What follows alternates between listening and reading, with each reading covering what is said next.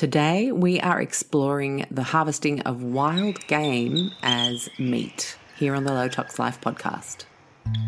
If all the birds could fly right now, as high as me somehow, they could see all the things I've been dreaming of. These wings of mine flutter inside, they shimmy and they glide, breaking forth, crack the shell from this clockwork life.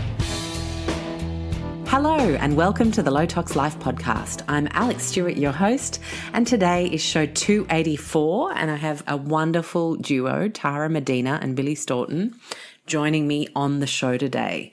Uh, we are talking about wild game as food, uh, and we go to uncover what wild game are doing to um, our farming landscapes. So, unfortunately, a lot of people who eat plant based diets, for example, think that they're avoiding the killing of animals, which of course you're avoiding the killing of the animals that you eat, that you would have eaten otherwise. But every type of food involves death, unfortunately. And I think it, it is a journey that a lot of people have to go on once you realize it, if you have thought that you were able to avoid it. Uh, and I know that can be uh, heartbreaking. I had the good fortune of learning from people who opened my eyes to the entire food system from the get go when I started exploring this myself. So I had that understanding and I just wanted to find a way to eat in a way that was the least harmful to animals uh, and, of course, the least harmful and most beneficial to our planet, thus arriving at regenerative agriculture. But when we look at wild game today, it's almost like we're going a step further um, because we're solving the problem of invasive animal species on farmland where we're growing crops uh, to eat. Uh, for example, I know Matthew Evans in his book uh, on eating meat uh, that came out a few years ago, he went and chatted to various uh, farmers in the crop space. So, snow pea farmers, uh, farmers of various vegetables, basically, and plant foods. And they talked about having to kill hundreds of wild animals a year just to be able to grow their crops uh, without them being damaged and to be able to sell them. So, that was interesting to me when I first read about that years ago. And then when Matthew talked about it in his book, it was like, how do we find um, a, a peaceful place to arrive if the killing of animals is upsetting to us? Well, Unfortunately, being an animal species ourselves, uh, one of the first things we have to do is realize that nothing can be grown as food without um, being harvested in some way and death happening, whether it's mice in a wheat field, uh, rabbits, in a cornfield, you know, it, it's it is impossible unless you are growing a spinach, and even then, you might kill a, cap, a caterpillar to get your spinaches protected. I know I've done that many times. So, how do we do this food thing in a way that is good for the planet, good for us, and least harmful to animals. I think that is really where we have to arrive. And what I was fascinated by in this conversation was uh, the way these animals are killed and harvested uh, seems to actually be the most ethical form of meat available. And also uh, seems to be instrumental in preventing environmental damage and seems to be some of the most nutritious. So it's definitely a topic worth exploring. I'm absolutely not and never do I try to change the way anyone eats other than our real number one enemy, which is ultra processed foods. Uh, from there, if you are on the whole food train, you eat however it feels right for you to eat. But I think it's important that we all learn about the many different ways that we can actually try and strike multiple wins as we explore what ethical eating really looks like in the big picture and accepting all of the realities of what it means to be a human and procure food. So I hope you enjoy this conversation today with Tara and Billy. Um, they're both fabulous and I love their bio. I've got to read you a couple of sentences from this. Um, during the pandemic and while the restaurant sector was in the throes of lockdown, Billy Staughton and Tara Medina discovered whole, discovered whole, uh, discovered Wildfoods. Sorry, guys, uh, is the name of their brand. Launched their brand of wild harvested sambar venison coming from diverse backgrounds in events, music festivals, bars, management consulting, and even stints as a jackaroo, a wild game business seemed the next logical step. So they, it really posed a lot of uh, challenges for them to get this supply chain right and get it off the ground. But I really think you're going to enjoy learning about both of their individual backgrounds, how they came to be to, together working under Discovered Wildfoods and, and starting that brand. And then, of course, some of the ethical, environmental, and nutrition considerations when choosing various forms of food. It's a great chat. So I'm going to launch into that in just a second. I want to remind you we have three amazing offers. As always, Oz Climate, our major sponsor this year, 10% off with the code LowToxLife. And a lot of people are mourning the fact, if you're listening live, that they are out of stock of dehumidifiers until mid June. Uh, because it's still very, very wet here on the wet co- on the wet coast. It's literally the wet coast if you live on the east coast, and devastating to so many people. And really instrumental is uh, getting a dehumidifier, so you won't have to wait too long. But they do have plenty of stocks of their Winix air purifiers. How do you know you're in the market for an air purifier? Either you live on a property regionally where there's agricultural chemicals used in the vicinity, or you live in the city where there are uh, cars driven past you every day, or nearby at least.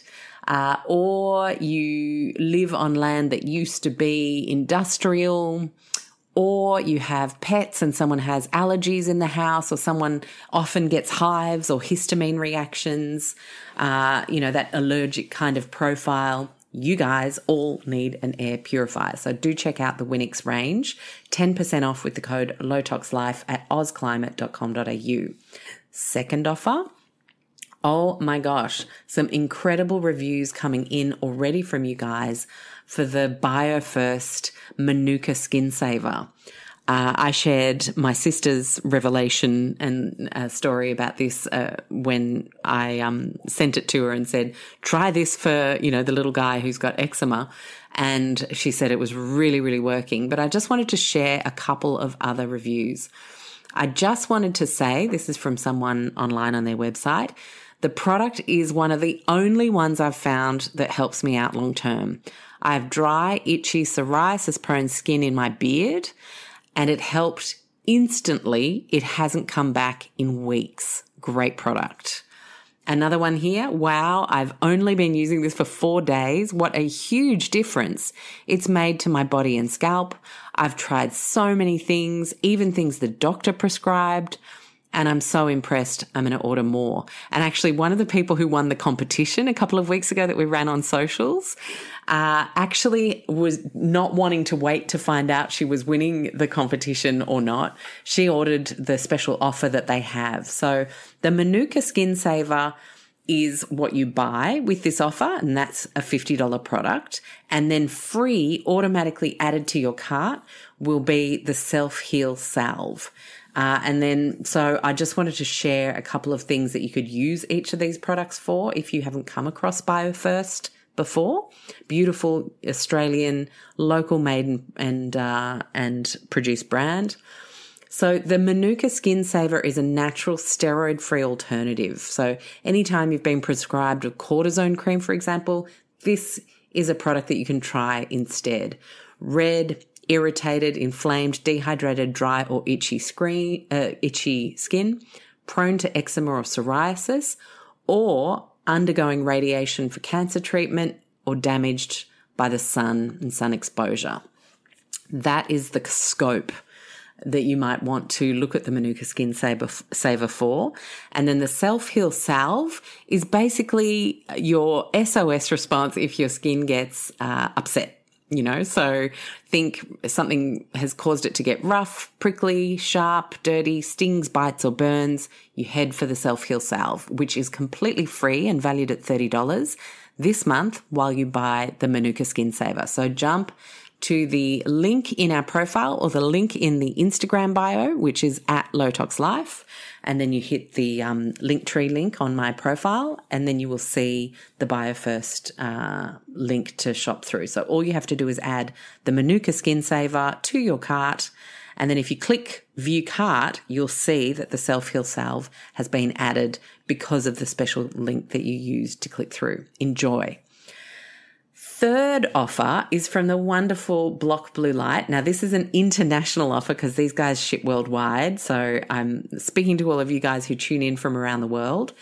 Remember, Block Blue Light is a leading supplier of blue and artificial light blocking products, but also they've brought out fantastic red light therapy products in the last year or so. I have a panel myself. It is incredible. And if you have ever considered or wondered what blue, what, um, sorry, blue light, red light therapy is for, it is in the research shown to stimulate our mitochondria. So our mitochondria are um, basically think of them as our little body batteries, and there's millions and millions of them. And we can know that our mitochondria isn't working for us so well, and maybe the battery's a bit drained when we feel super lethargic, uh, constantly like we're fighting something off. Of course, go speak to your doctor and eliminate anything, have a blood test. All of that's important. But red light therapy is an incredible therapy that you can do in the comfort of your own home to re energize your mitochondria. Uh, it's said to, and a lot of people have uh, shared some pretty amazing benefits online if you look at the reviews, help reduce cosmetic skin issues, stretch marks, wrinkles. Uh, it's really, really powerful. But if you are recovering, say, from some of the big lurgies or the chief big lurgy that a lot of people are talking about around the world right now, then your mitochondria might be down and out and really in need of uh, literally a battery recharge. So, red light therapy is something you might want to consider. Now, of course, you can go to a treatment uh, place where you can hire a red light therapy panel or bed out, but it can be extremely expensive and add up super quickly with treatments ranging from $80 to $150 for one session.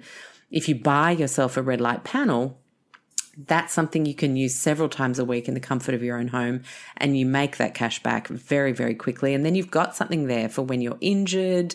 Uh, red light therapy is fantastic for joint muscle issues. Really, really powerful for um, circulation as well. A whole host of benefits have been flooding the research lately. It just seems to get better and better out there uh, in terms of building a case for it. So your code is Lowtox15 for 15% off at Block Blue Light, and that's off their whole range, not just the red light therapy, and you have that for the month of May. So enjoy those low tox swaps. A big thank you to our partners for helping us put on the show for you guys every single week.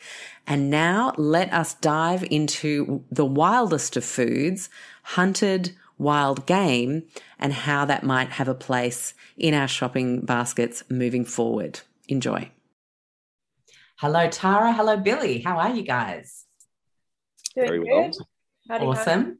Great to have you both on the show. And as people would have heard in the intro, this is uh, a discussion about sustainability and ethics when it comes to meat. But we're not talking chicken, beef, and pork today. We're actually talking about hyperlocalization, management of wild game, wild animals, and how we can actually uh, start to have a more varied conversation when it comes to ethics and meat. Uh, and today we're talking about that uh, unique to Australia. So I want to get going by asking you, Tara, how you grew up and how you started to become interested in the food system and maybe becoming a person who did something about some of the more broken aspects of it.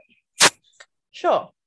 Um, so I definitely grew up most of my life in very urban environments. Me um, too. Yeah. Moved, moved cities quite a few times with my family growing up, but we're always kind of in really big dirty, loud cities. And I don't claim to have woken up to, you know, sustainability issues in general or or the specific issues around food at a young age. It was definitely more something I started thinking about um, while at university.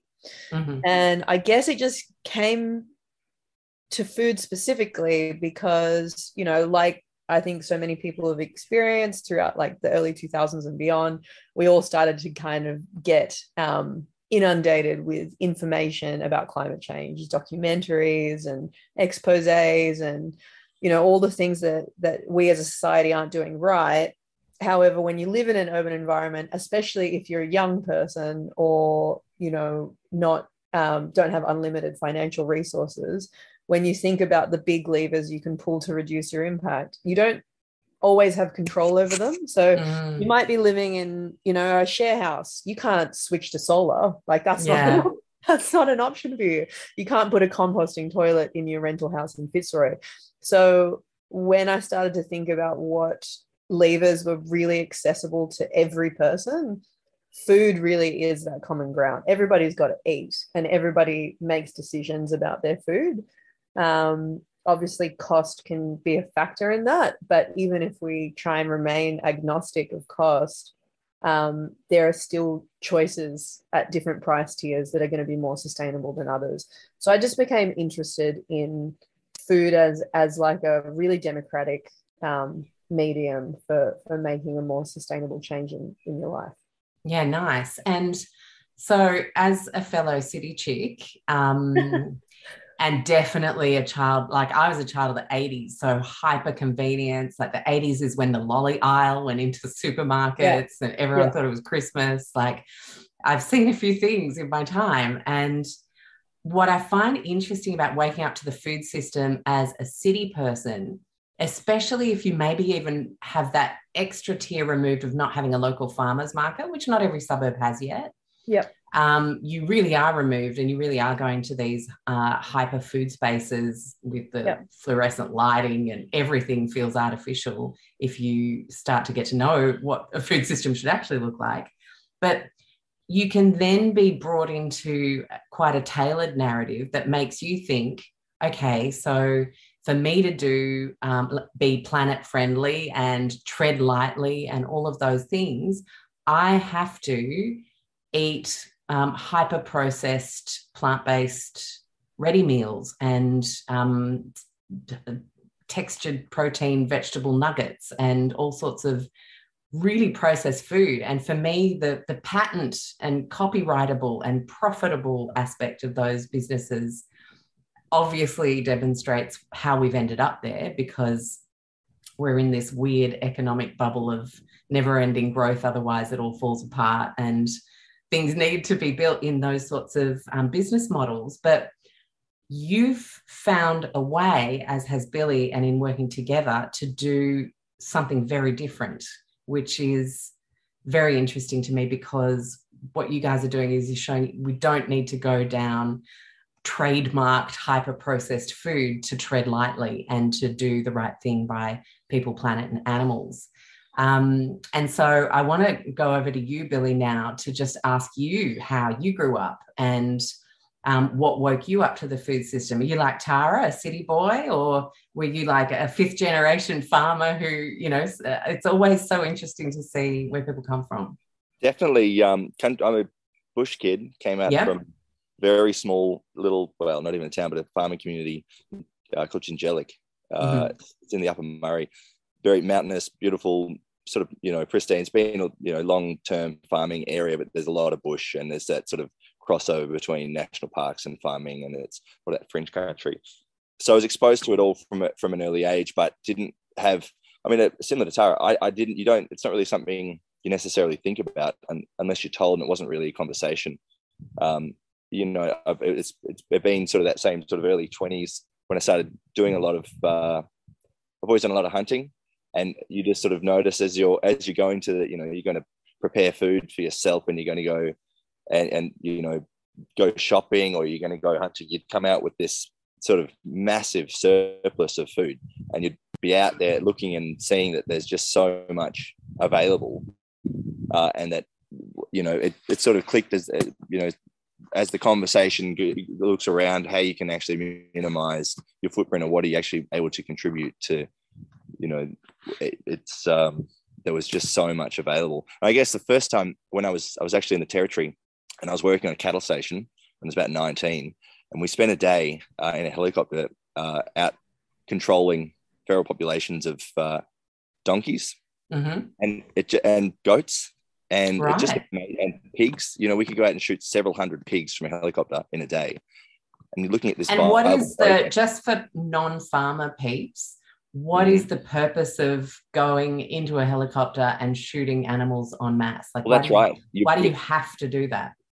Because there's a, the, the viable protein is beef, and beef has a market, and beef has an existing customer base, and people understand it and there's so many inputs there's the education programs there's a massive amount of infrastructure investment that goes into beef and there's these neglected you know these neglected viable proteins pork. I mean i don't know how popular donkey would be but it's still a potentially delicious extremely nutritious and healthy protein that we have in surplus you know in camel. And this was this was all stuff this was all so this was area based around the, the territory. So it's a different it's it's obviously different species and but it's the same issue when you come down back down south. So, um, you know, coming back down, and then I was living in Melbourne for a minute, and were you're hearing these reports of of feral deer populations encroaching on the city as this pressure and this massive issue that council has to control, and these enormous culling programs that they they you know have been operating predominantly aerially. So we're talking several thousand dollars a day to run a helicopter. You know, between four to six thousand dollars a day, two shooters and a pilot, fuel, helicopter, and all the licensing required to go shoot deer from a heli, you know, to try and control populations. Um, it was just sort of it's an incredible amount of resource to try and solve what they consider a, you know a problem. But I think um, that was just sort of a realization. And when you say when did you wake up to it, it is that once you you wake up to this to understanding that we have this enormous agricultural sector in Australia that completely ignores uh, a whole sector of, I mean, I, I, call them proteins, but they're animals of species. You know, we're, we're trading, we're, we're shooting kangaroos and pigs and goats. You know, actually not goats anymore because that, that conversation changed sort of five or ten years ago, and they become highly valuable. But we're still maintain, you know, we're still baiting and trapping and shoot aerially shooting deer and and and pigs and and everything else other than these target species which we've been actively breeding and cultivating. Um, and once you realize that what the scale of uh, that Australia has to offer in terms of what that that resource is, uh, you realize. I mean, that was the that was a real moment. You're looking. We have how you know we've got a, a national herd of around. Don't quote me on this, but it's around 40 million cattle. We have uh, and our wild boar population in Australia is fluctuates, but is currently around 40 million. But wild boar is not even, you know, it's it's a very very niche uh, protein within the Australian marketplace. Yeah, and it, these sorts of um, niche meats have, had sort of so far been things uptaken by chefs with a passion for local produce. Uh, you know, you think of Ben Shewry and people like that um, uh, who put it on, you know, three hat restaurant menus, $50 main courses, 60, 70. And so the average person thinks, oh, that's posh food. And this is, you know, and we have the same issue largely with produce in general. You know, I remember Neil Perry giving us classes on TV in the 80s and 90s. And every time he'd say it's all about the fresh produce. And all I could think was, no, that's not cool. Like my Pop Tarts are cool. Like that's what's cool. And so there are these real disconnects between what the average Joe um, considers to be an accessible food source based on the cultural and trend framing of how that food then gets presented um, in society, which and, is I think, a big part of the work. And you know, in, in, in Tara's case, Tara would come down, and we've been friends for twenty years. Mm. Would come, we'd go hunting, and the preconception, and I still have it, which is amazing. You know, I've been we've been doing this business for years, and I still hunt and have for my whole life essentially but i still naturally the fallback position is certain types of meat and certain types of animals have a certain place you know mm. in, in, in a meal and they so you look at venison as a really gamey but it's absolutely not and that this is and you know wild boar has, has a taint and it's got you can only use it for sausages or people have these really strong preconceptions within the australian you know food landscape that don't necessarily exist. Certainly in Europe, boar is is every you know it's it's very much common. more common. Yeah. In New Zealand's had had a you know excellent program around um, venison and and having government backed programs around marketing venison and and that you know is pointing case that their wild deer population has been reduced to I mean, there's still plenty up in the hills, but in terms of a viable commercial wild harvest, they don't really, the numbers have come right, right back. Mm. Um, so that was, you know, we would, again, early 20s, Tara would come down and we would, we've been, been out hunting and you get these, you get these animals and the, the meat, the, the value of the meat that comes off them is just incredible. And they're, they're just there. And the quality of the meat is absolutely, I mean, it's, it's, it's, it's as good as it gets. It's, the, it is absolutely brilliant and, then the nutritional aspect as That's well. Right.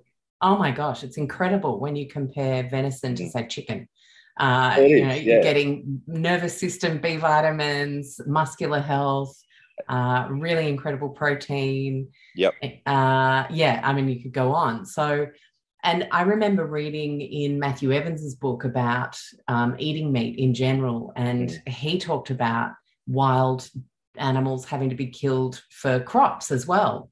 And one of the um, misconceptions is, is, of course, that if we eat plant based food, we're kinder to the animals. But not if we're talking about wild animals, we're not, because they're all being rabbits, deer, kangaroos being shot so that we can grow snow peas, for example. And and that's um, you know i think yeah. people really need to understand that it's a much grayer area than has been presented traditionally. And that way we can actually find room for every type of eater and then peacefully move forward trying to do our best with sourcing and uh, localization really. Yeah. So okay. We have city chick meets country boy. How did that happen tara? And how did you guys decide to go into business um, City Boy meets Country Chick because we went to boarding school together. Ah, okay. Um, and have been friends since since then, really. Um, mm-hmm. and I am a massive foodie. I've always loved food. I adore cooking. Um, never sort of will eat anything at least once before I decide if I'm going to turn my nose up at it or not. Nice. And Bill would always just be bringing home different you know, um, tasty treats from the country, whether it was rabbit or or venison. And I think the first time he, he convinced me to try venison, I literally had a, a profound high like after the meal. Like I felt like I'd just had, you know, um, an IV of iron. It's unbelievably like nourishing. So yeah. It was, it was My grandmother, okay, I have a, a, childhood story of that as well. And I've totally forgotten this story, but yeah. I always used to get sick when I went to Mauritius to visit her. I don't know why, but yeah. I would always have maybe it was just, you know, busy school term and then you're finally stopping and still and it's beachside and and so my immune system would always get hit the first week I was there. And she would just make me a little venison steak that's it. That's all that was on the plate. Yeah. yeah. And she's and no one else got to have it. It was just me because I was sick. Yeah, and we've got that saying wrong. It's actually a backstrap a day keeps the doctor away. Yeah, and um, and I'll never forget it. It was really revered as this special food for if you were under the weather and you needed a big pick me up. Um, and um, yeah, wow, you just reminded me of that. How cool. so, okay, you keep talking. So, yeah, I just remember this dinner in his kitchen where I tried um tried some venison for the first time, having never really encountered it even in a restaurant uh, previously. And I felt so charged energetically afterwards. I just was firing off questions to him about it. And it became an ongoing conversation over a number of years because I re- we will he already knew, but I definitely realized even if I wanted to, I couldn't really go out and buy the same thing at a butcher because even specialty butchers in Melbourne were only selling farmed venison from a small number of farms in Victoria, some in Tasmania and Western Australia. And um, it wasn't actually legal to procure wild venison commercially. And then in, I think it was 2019 now, the last two years have been a bit of a blur. It might have been 2018. 2018, PrimeSafe, which is sort of the meat regulatory authority in Victoria, um, changed their rules so that you could commercially harvest wild deer. And the motivation behind that was really an acknowledgement of the fact that the conservation impacts were getting out of control and deer were starting to have such a profound impact on native habitat. Their population numbers were starting to grow so significantly, estimated to be over a million in Victoria alone. Wow. Um, and was the deer here before Europeans were here, or did we bring them? We brought them. Okay, so, so we then started affecting Australian habitat. Yeah. Yeah, it was it was really the knock-on effects of a lot of deer farmers going out of business mm-hmm. um, back in the 70s or 80s and and really just releasing non-viable herds of their wow. previously farm stock into the wild and that shows you how um, you know a lot of people don't realize how important um, royalty has been in meat trends yeah. Uh, if you look at British royalty food trends um, yeah. and then what became trendy from the Victorian era and beyond, it just narrowed and then it was like no no no you don't want to eat that's for peasants kind of stuff it's unbelievable how people don't realize where it all comes from why we eat the way we eat um, yeah. Um, but it's a pretty fascinating journey to to go down those rabbit holes and and yeah. see mm. absolutely i mean once we learned that the the rules were changing so that you could make a business out of this yeah that's kind of when the spark ignited, I guess. And it was the first time I think I, you know, each of us has been involved in a lot of different businesses over the last decade. We've certainly tried wearing lots of different hats, respectively, in our lives. And um, a wild meat supply and and distribution business didn't necessarily fit that path. But the more we spoke and, and about it, the more we realized it was the first business we'd encountered that didn't really seem to have a downside. Yeah. Like whether you were addressing it from a pure e- ecology and conservation perspective, you would have a positive impact. If you were talking about eating to a high quality of health, you know, that ticked a box. If you were talking about reducing our carbon footprint for people who want to consume animal proteins, it ticked that box creating regional employment, removing a cost for farmers who are already under financial duress. In yeah, so I was going to ask about that. Is it a two pronged um, business model as a service to farmers? So not your land, for example, yeah. and you go in and you sort that out, and then you take it off their hands, as well as farmers who have those wild proper, uh, populations also being able to do that themselves. Uh, Does it work I'll, both ways? It, it sort of does. I'll let Billy speak to this. Yeah, nice. Okay. So the the harvest um, system is it's fairly detailed. The so all harvesting has to be done on private property, so it is all done on farmland. Currently, that you're not allowed to commercially harvest um, on state or national parks. So it's generally there's and there's a fair bit of uh, there's a fair bit of qualification that you need to become a commercially registered harvester. There's courses. Um, there's a TAFE course that's, that's required in your module 306. I should remember these things, but there's um, and then you've you've got to run out and have it um, be approved by a qualified field dresser, and so there, it, there's quite a bit to it. And then you've got to have the equipment and a certified rack. So you've got to have a rack registered through either Food Safe or PrimeSafe, depending whether New South Wales or Victoria. Um, and then you've got to have a registered box, and then there's a box operator, and then you've got to have registered transport vehicles, um, and then obviously a registered processing plant. So you, you either need to be an independent contractor, so each harvester is an independent contractor to the field, and they'll sell their animals into the field. So they've they've got to tag and and um, eviscerate to a standard, um, and it's all got to be done at night. It's all got to be done, uh, if, you know, before the sun comes up, and all under very strict temperature controls. Mm-hmm. So why the uh, strict temperature of, controls? Because of health, like um, um uh, food safety. Yeah, so there was a food safety plan written um, by uh, in, within New South Wales. Was probably food safe. Uh, believe it was late '60s. So there was a whole lot of accommodations that had to be made to allow the harvesting of wild game because it doesn't fit within the existing uh, food safety programs for for you know abattoirs and for meat handling. Um, that's not to say that it's any less safe or any, you know, uh, but it's it they had to bend the rules so that currently you can't mix species because animals taken through an abattoir, um, you can't actually mix them with a with a wild game animal, so that you can't run them in the same line because they've had different you know handling procedures throughout.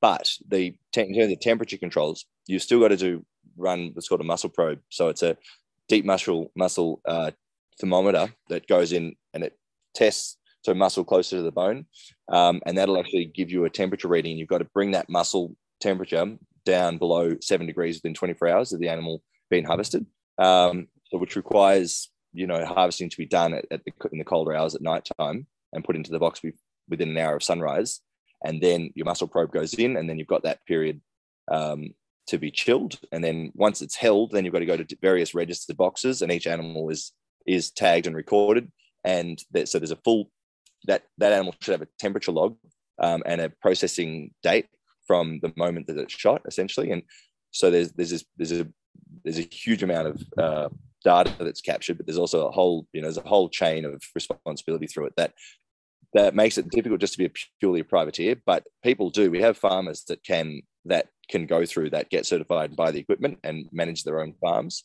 But as Tara said, in terms of regional regional employment, uh, you know, there's with any single community you could have multiple shooters able, you know having a viable income from harvesting whether it's kangaroos deer or pigs. Yeah wow okay. Uh, but it does sound like they make you jump through a fair few more ho- hoops to do it. Yeah it's diff- it is uh it's yeah it's difficult to it's difficult to come in fully green and just do it as, mm. as an outside generally you've got to you know the key is access to farms as well. So you've you difficult just to drive around the farm's door knocking to get permission. So you've got to have yeah. um, written permission, signed written authority to enter the farm. You've got to have a full a shoot plan around when and how. And you obviously have to be a trained marksman. Yeah, of course. Through accuracy test, which is another module that you have to be that you have to get um, certified in. So, but it, with that said, it's something that the, the professionals that harvest for us um, they are generally a lot of them do come from you know they are farmers have their own farms and this is a supplementary income some mm-hmm. of them mm-hmm. are full-time but their harvesting happens as i said at night so they'll leave they won't leave till after dinner and they'll mm-hmm. be back they could get home sort of 10 11 or lunchtime the next day by the time they've collected the animals taken them to the depot cleaned off their their vehicles and pack down for the night that might be lunchtime the, the following day so they'll wow so it's shift work as well that's intense yeah, it is. It, it, mm. it, it's intense, but that's obviously ensures that the animals are delivered to the depots um, in you know the right temperature and the right time frame. Yeah, um, of course. And can I ask uh, Billy, yep. just so it's super clear, uh, because we do live in a climate culturally where people hear animals being shot as a very unkind, awful thing to do. Can we just go through how it is actually perhaps the most ethical thing we could be doing with these populations? So it's definitely any any as you say, anytime you start talking about harvesting, ultimately you're talking about shooting, um, and shooting animals. Uh, as you say, it, it, there's a whole lot of connotations around it, but when you have a commercial harvester, they can only shoot the animals in the head. So and it's so it's a brain shot. So there's it, which obviously reduces the impact on the central nervous system and it makes the meat more tender. But to shoot an animal in the head the animal can't know that you're there. So in terms of because once it knows they they disappear especially at night. So generally you only get one shot off and then you've got to continue on and try and get more animals. So whether that's kangaroo harvesting or, or, or deer harvesting it all has to be done um, to to an ethical standard, which is a headshot, and there's no other viable way to do it, which means that the animals actually aren't under anywhere near the stress. They're in their natural environment. They're they're doing their thing. They're eating, and then and then they're not. you know, but that it's that that in between. There's that there isn't the stress of of transport and abattoirs and and running up and down pens um, being handled.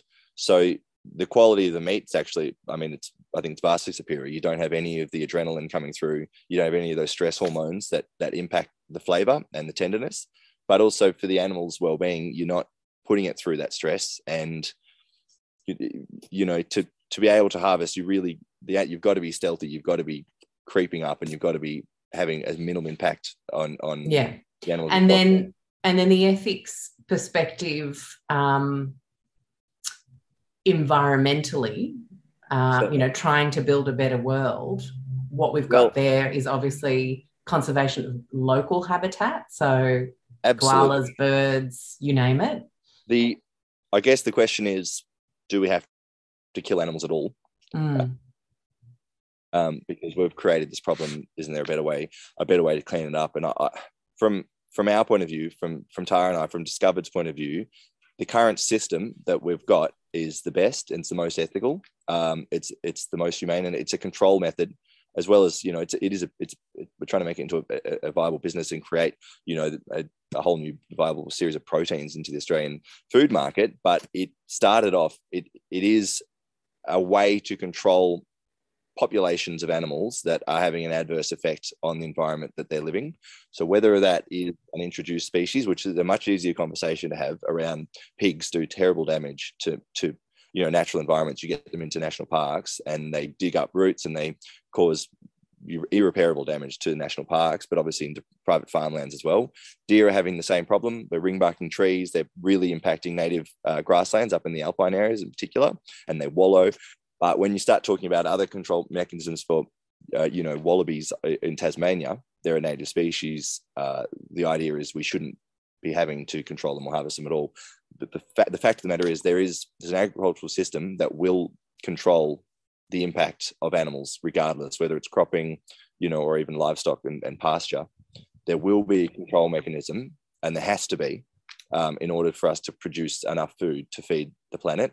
So the control, me- there are many and numerous different control mechanisms around, you know, exclusion fencing, which which sounds as an idea to be fine, but which can cause you know mass kill-offs in areas where water ceases and you know they can't migrate naturally to um, to baiting, which we don't do a great deal of, but we do it with some of the uh, predatory animals, so foxes and dingoes in Australia.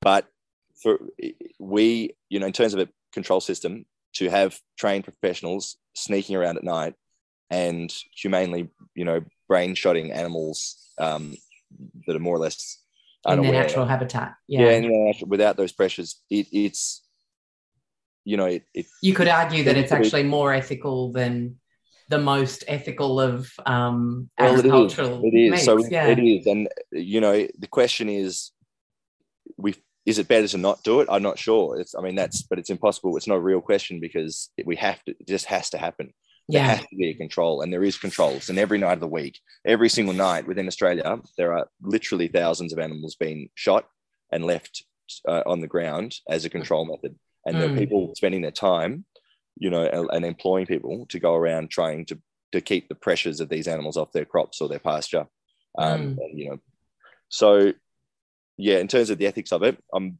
i'm a very firm believer in it um, and i think it I think it's the best we've got, and we're happy to try and keep refining it. But I don't. The conversation can't be, well, we shouldn't do it at all because it's again that. It, it, exactly, Tara. You want to say something? I can see.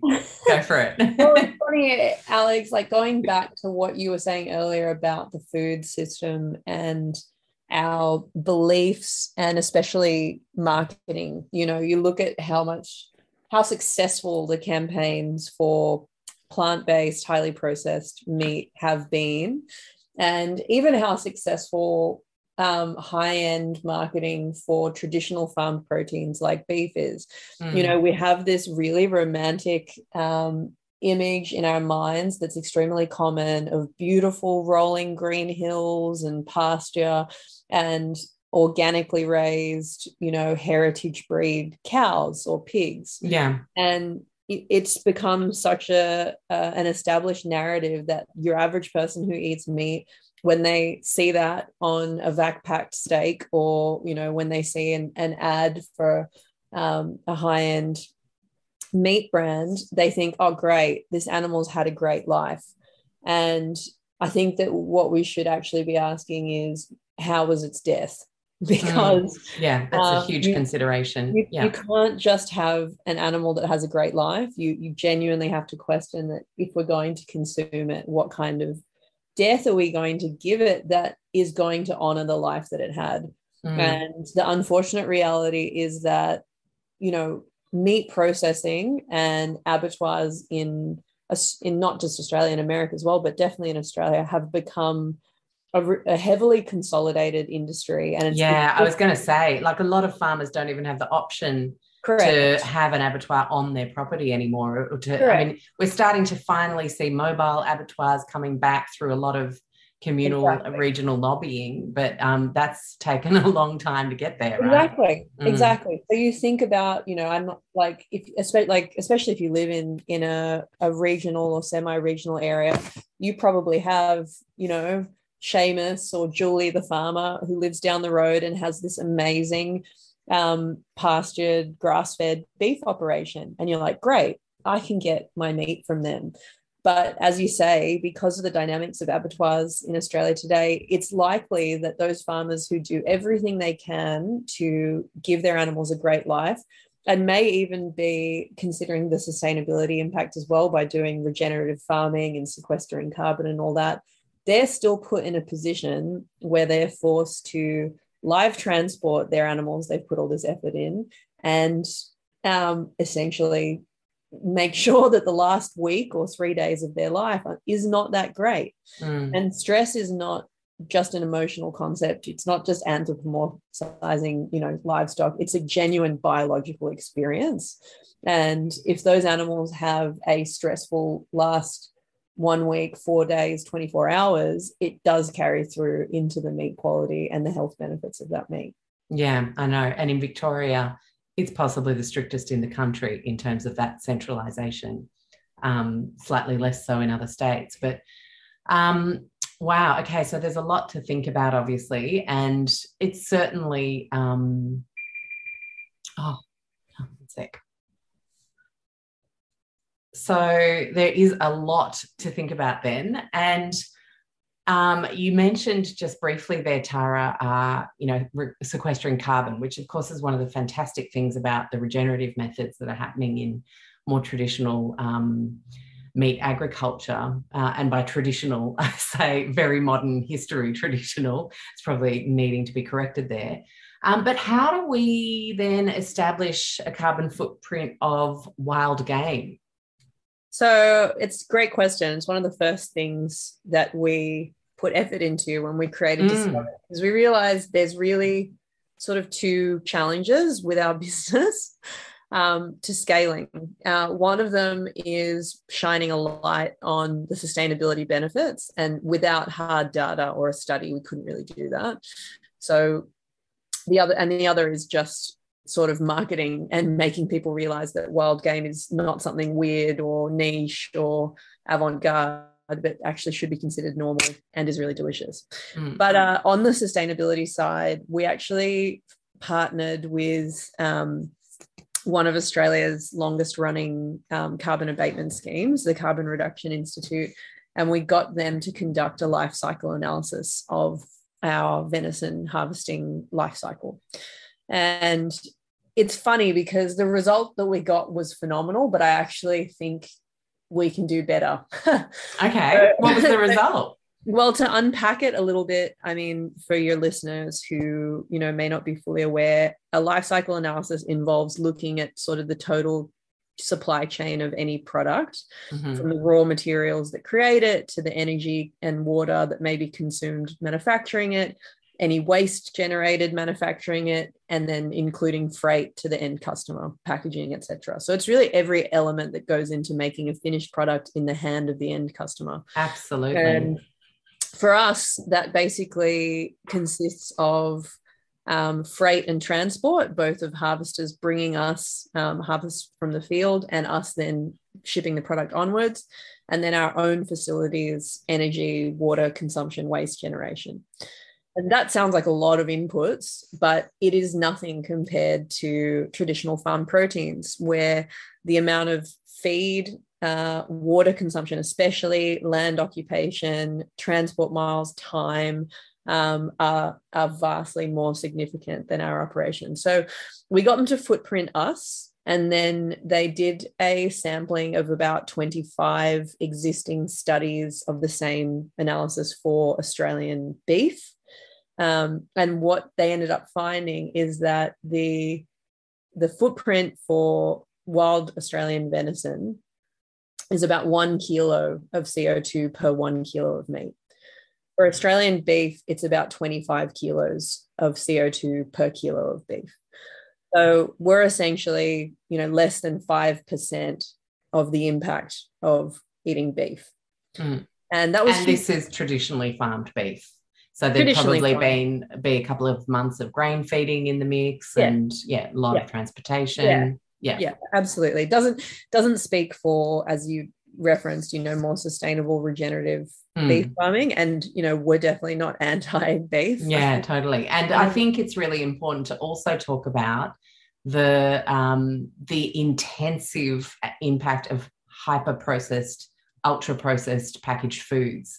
You know, uh, you know, I, I think we're always going on about meat, and yet a hyper processed food has its raw material origins in monoculture extremely extractive very high inputs huge amount of transportation often carbon based to a factory to then have a bunch of stuff added to it petroleum packaging, cardboard packaging from trees, whether it's recycled or not. Then it gets shipped halfway across the world. Then it sits on a shelf being lit by fluorescent light bulbs. Then it goes in someone's boot. Then it goes to the car. And we're not talking about it. And it's just yeah. crazy. Well, that's why we did the study. I mean, what yeah. is very much music to my ears. Like, I've got nothing against people who are legitimately vegan or vegetarian, but I absolutely hate plant-based meat alternatives. Yeah. And for all the reasons you just mentioned, it's kind of one of the biggest lies that's been um, effectively sold to the end consumer in supermarkets. Mm-hmm. Like if you want to be vegetarian or vegan, great, eat some vegetables. Oh, you don't need. I love a good chickpea curry. I always yeah. say.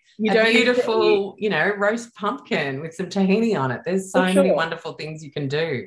For but sure. hyper processed is not the answer.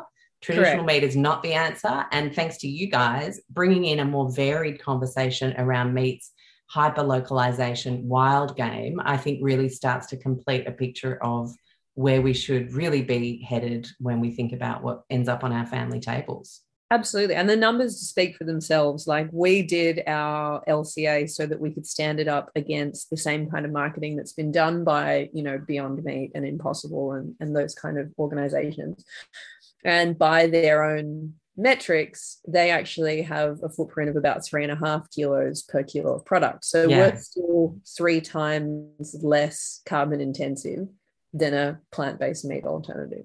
Absolutely. And I think that is a brilliant um, sell for you guys, given you're going onto a lot of uh, cattle farms and helping them with wild overpopulation. It's like, well, how can we actually work together um, instead of creating enemies, I think in our whole food food system is one of the best things we can all work towards because there's actually a place for all whole foods, right? Billy, what's Absolutely. your take on the? Um, were you excited when you saw the carbon study for you guys? We we were we were delighted. Bit of a happy dance, yeah. Yeah, absolutely. the we we obviously we then look to be carbon neutral, so we've offset um, but our offset costs, as, as Tara said, five percent of traditional beef. So there are beef. There's beef on the market now, which is is carbon neutral. Mm. Um, so I can't imagine what their costs would be. But we, you know, with or without offsetting, currently, I, I don't know where you can produce meat. I mean, as Tara said, obviously, we the you know with regenerative farming techniques, you can have negative carbon potentially with beef, depending how you get yeah, it. Yeah, you can. It's that pretty is, incredible. That is really niche. That is incredible, and that's brilliant. And that's you know we're we're all for any you know any of these systems or techniques that, that can have these positive impacts. But for us i mean this to be able to have to be able to have a meat that you know um, is having such well it's having a little impact in terms of carbon release but if you can get an understanding that it's having such a positive impact on its, its, its local environment you know and that ecosystem that you're actually you're pulling it out of it's having a positive net impact on that that ecosystem at the same time having a really minimal impact in terms of carbon footprint it's you know if you're not happy um, understanding what the, how good the actual flavor and nutrition is you just got to understand that the actual environmental impacts are, are positive. They're just hugely positive. So we, we sort of had understanding of the feel for it but when we actually got the data in and we looked at it we were we felt vindicated and it was yeah it was great. Nice. And billy can i ask you how farmers that you've been working with to provide this service in managing these wild populations have you got any positive testimonials from them in terms of what they've Absolutely. seen in terms of change in the landscape, um, ease of pressure yep. on the landscape? So certain areas have been unviable. um, historically for farmers, especially up. So where we some of our our main harvest areas in northeast Victoria. So you've got that sort of the Great Divide, and you've got all those fringe countries and the valleys. So generally they'll be coming from the bush and coming into the pastures during the evening to graze. So they are they're they're technically browsing animals. They they'll eat bark and they'll eat shrubs, um, but they still like to supplement with with pasture as as it you know so that especially clovers and the, the, the sweeter improved pastures. So they will go to great lengths to push through fences and and no matter what you know eventually they'll get through a barbed wire or an electric fence and or you know even a, a two meter fence which they're putting these along state parks and uh, and treat areas they're putting some fairly significant fencing in but sambar in particular will get through. So for the for the farmers to have not to have to go and manage it themselves after a big day to then go out late at night and try and maintain populations um, to have professionals literally sneak in they don't hear them. Um, generally they're using suppressed rifles uh, so it's relatively quiet. They, the harvesters are more or less on foot the whole time and they'll walk around and then just collect the animals. Um, you know they they they're also receiving a they receive a rebate for every kilo that's taken from their property so the property is assigned a PIC, a PIC code, which is a national code for identifying each farm, and the animal has to be designated to that particular PIC from where it was shot with the time and a date. So then when we do the pays um, to the harvesters, there's a there's an amount that actually goes back to the farmer. So it's not they're not just getting um, you know management of these of these animals; they're getting a direct financial kick from it as well. So they're seeing you know some some areas dramatic improvements in their pasture management um, and dramatic, you know, uh, reduction in issues with their fencing, um, and they're not having to go out late at night. It's been a, they really are, yeah. It's a it's a brilliant network. It's a brilliant system. Incredible. Yep. And something we spoke about offline actually before we started recording was around arable land and why we can't just grow veggies everywhere. Uh, yeah. Certainly not in the country that we're in, Australia. Can you talk the average city person through why that's not possible? So we talk about plant-based diets generally as a cereal or a legume or a you know vegetable, mm-hmm. which requires generally flat or mildly undulating country that has good access to water. Generally, I mean you can get um, crops on more arid areas for for a single season, but there's still you know Australia's got vast vast tracts of of land that just completely will never grow crops. Most of the northern country of Australia um, is it's enormous. So uh, arable land that's that's appropriate for cropping is actually, I mean, if you look at the size of Australia and you think, why can't we just crop and produce? We could produce, you know, enough food for the world. There's only so much of it that's really appropriate to to crop. Um, and especially some of the, the intensive crops like vegetables, which are really inappropriate in these southern states. So, so you just said intensive crops like vegetables. Yeah. Um, that might be quite a new phrase for a lot of people who think in, veggies are really light impact crops. Um, yeah. Can you talk us through that? Well, they require a lot of nutrients and a lot of water, um, and nutrient generally in the t- in the form of fertilizer, but you need to have a really good base, like a really good soil base. So if you look at, I mean, if we, we look around Victoria, there are certain parts of the state that are appropriate. So around Werribee, they grow a lot of vegetables. I think they're growing a lot of broccoli, and there are really only isolated patches that are appropriate for certain types of of crops. Um, and then you, you know we've got obviously fruit around the Murray Darling Basin. You've got massive orchards, but and then cereal crops sort of through the Wimmera and where they're getting that, you know, they'll get like a winter crop in, but they, they, there's nothing happening during the summer. So you're looking at these areas, and once you look at them in isolation, farming is a farming covers all of Australia ultimately, but the amount of cropping is a very small part of that, and that's pretty well maximized. Like the highest return on any farming is cropping. So people crop as much as they possibly can, but there's not a lot more cropping country that's viable within Australia. So we're kind of we can improve those methods and they are and they're constantly getting more efficient water usage is getting better and the ability to you know get more efficient in your harvesting is, is improving.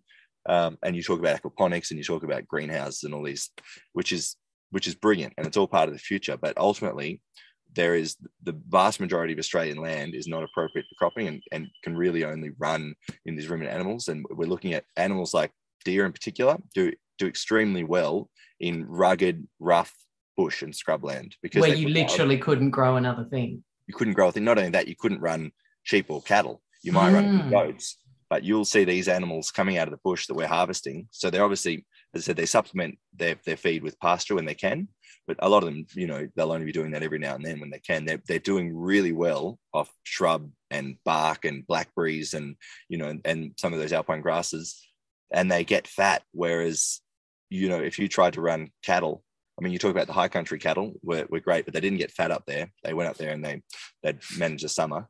Um, yeah, we're pulling.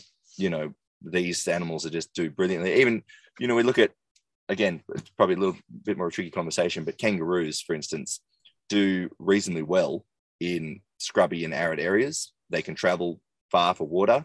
They can eat varied, you know, diet. They don't just need to have a really high nutrient um, rich diet. Um, and they can, we can create viable um, populations on areas that wouldn't sustain, they wouldn't sustain our, you know, commonly farmed animals, beef, beef and, and sheep um, let alone crops. Mm. So for Australia to continue to produce enough protein, I mean, if we look at purely at a protein level, we we absolutely have to use some of these more arid areas to run to run animals. There's just there's no other way to create a protein from them. To you know, yeah, so it's actually in the feed the world conversation, growing population, all of those concerns people have, where we're being told there's only going to be one way to do this and we have to productize food and, and that's right. start growing protein in labs.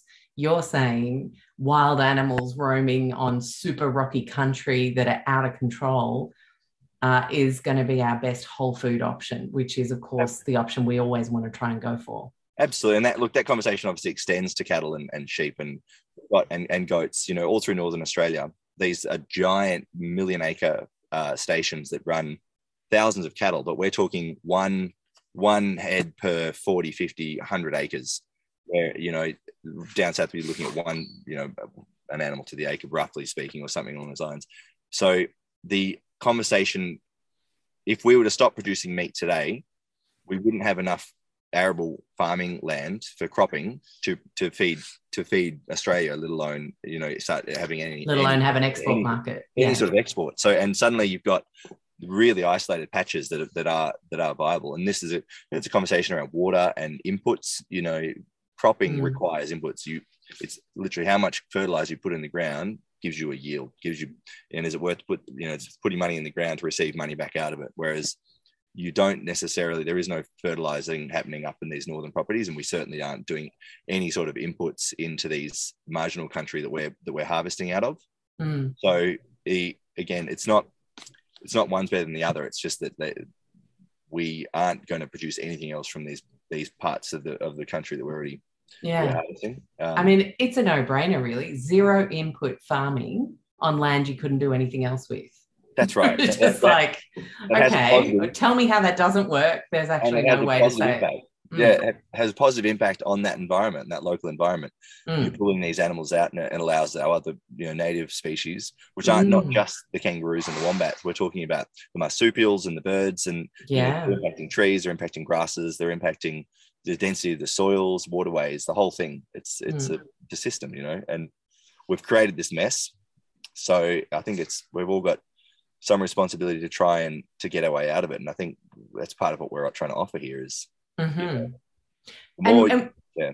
and when we say management, does that mean your goal is to not cull beyond the reproductive rates so that there's like it's a self replenishing system that's manageable? Well, yeah, in, t- in order to have a commercially viable network. Yeah, of course. There's that aspect. We, yeah. Certainly, when we were starting out, we were looking into that and trying to make sure that we weren't over. But we found that we can't we can't harvest enough to have an impact. Okay. So, wow. So if you look at the kangaroo management system, so we do discovered predominantly we're looking at um, you know we we don't directly deal with kangaroo. Um, we've we've got wallaby and stuff out of Flinders Island, but the kangaroo network is the most advanced. It's the most um, sophisticated. It's been operating for probably sixty years now. Mm-hmm. Um, their management system is based around doing surveys of an area, whether it's aerially or on ground, you know, on foot, to work out the a relative population for an area and then yeah. allowing a 10% commercial harvest of that of any given population for any given area mm-hmm. and they'll survey a whole you know vast way especially in new south wales so then if you look at what your replenishing rates are is roughly 30% for yeah. kangaroos if you're only able to take 10% of any given population, a 30% replenishing rate means you can never have a drastic effect on that population. Mm-hmm. And also, the most significant factors are, are, environmental. So, in a drought, a given population can be reduced by as much as 50% or mm. can increase by 100% in two, two to three years. And getting into so, these wild foods as a people, which I'm just going to ask you about for some inspiration for people, Tara, in a sec, helps businesses like yours to grow, which means helps even more effective management of those populations. Absolutely. And uh, also future proofs us against potentially traditional foods not being available during times of drought and means we actually still have meat on the table for those who eat it. Wow. It, okay. Mm. It's, it's definitely a huge a huge driver is is trying to make it um, commercializing these wild proteins. Mm. So as, as and that is the main you know that's the main control method is once they have a value, once that we as a as a society is you know, have have put that monetary value on them, then everything is achievable. We can actually afford to go out and get and get the animals. At the moment, you know, that's why we're trying to keep steer away from this being too much of a high end niche product. We're, yeah, we're trying exactly. to make a viable alternative protein that mm. has a market value and we want that's why we're trying to keep keep our prices at, at you know at, at a matching price point so that people aren't put off by that and they can they can actually see it as an alternative protein and not some exotic high end expensive exactly treat. and that's how we create scale and so tara oh, yeah. you being the foodie um, and me too. Uh, how do we get more people incorporating these sorts of foods? Like, what are your favorite things to do with some of the products you guys range? In your everyday uh, kitchen? I think probably like the low hanging fruit in demystifying cooking with venison for people is the two easiest substitutes are probably mince, like venison mince um, can be treated almost identically to a lean beef mince or lamb mince. So any application that you would do with those you know traditional forms of mince you can do with venison and you'll get an automatically leaner higher iron higher protein outcome. Um, you can always roll in a bit of extra fat if that's sort of your thing um, but it's a it's it's literally a like for like substitute. And the other one that is pretty much a like for like substitute is braises so shanks or um, like a slow cook pull apart shoulder, the same way you would with lamb, can be substituted for venison. And, and those recipe formulations are things people are familiar with going back to our grandparents. You know, like grandma knows how to do a lamb, ro- lamb shoulder roast. She can do one with venison too. Um, the only thing that really changes is cooking time. So I think to achieve like a really succulent braise um, with venison in the same way that you would with a fattier cut of lamb because there isn't that fat. You kind of have to go longer. Yeah, I was going to um, say because they're so athletic, right? So you need yeah, to break it down a bit longer. Exactly. Yeah. To really break down the cell walls um, and get that pull apart result, you just need to go longer. Mm. But uh, recipe flavors um, are, are, pretty much a direct substitute of exactly the same. Um, the harder one to get people to do really well at home is probably your, your prime cuts and primals. Um, Billy is Billy's definitely better at it than me. he's, got, he's got an intuitive brain. Uh, for cooking like backstraps or chops or like your fast sort of prime steak cuts of venison, um, you have to be a, a little bit more careful, I would say, than cooking like a dry aged ribeye steak, which is mm. a lot more forgiving. Um, but in general, what we've found, and this is why we release so much recipe content via our website and social media, is that there aren't many settings where you would normally use another red meat, like yeah. where you can't use venison. Yeah. Absolutely. There's always a way to make it work. And if the slight tweaks are cook it a little bit faster or cook it a lot slower or cook it a bit longer, um, those are really small changes to make in our behavior um, when the rest of the recipe stays the same, you know, mm. spices, concepts. Yeah. So it's been really fun to learn that because every time we sort of say we're going to do some new recipe development with chefs and with our photographer, I'd just go, could could we do enchiladas? Would that work? You know, could, mm-hmm. we, do, could we do like Thai food? Like, would that work? And we always find that it does. So mm. um, I think the the reality is it's just not something most people have tried yet. So mm, absolutely, you could go hardcore like my family does. We're from France on my mum's side, French mm. Mauritian. And um, my auntie married a, a wonderful guy who um, hunts venison um, in the season. And uh, like I have visions of like being a little kid and, and having like venison carpaccio, you know, put out on the table or tartares and things like that.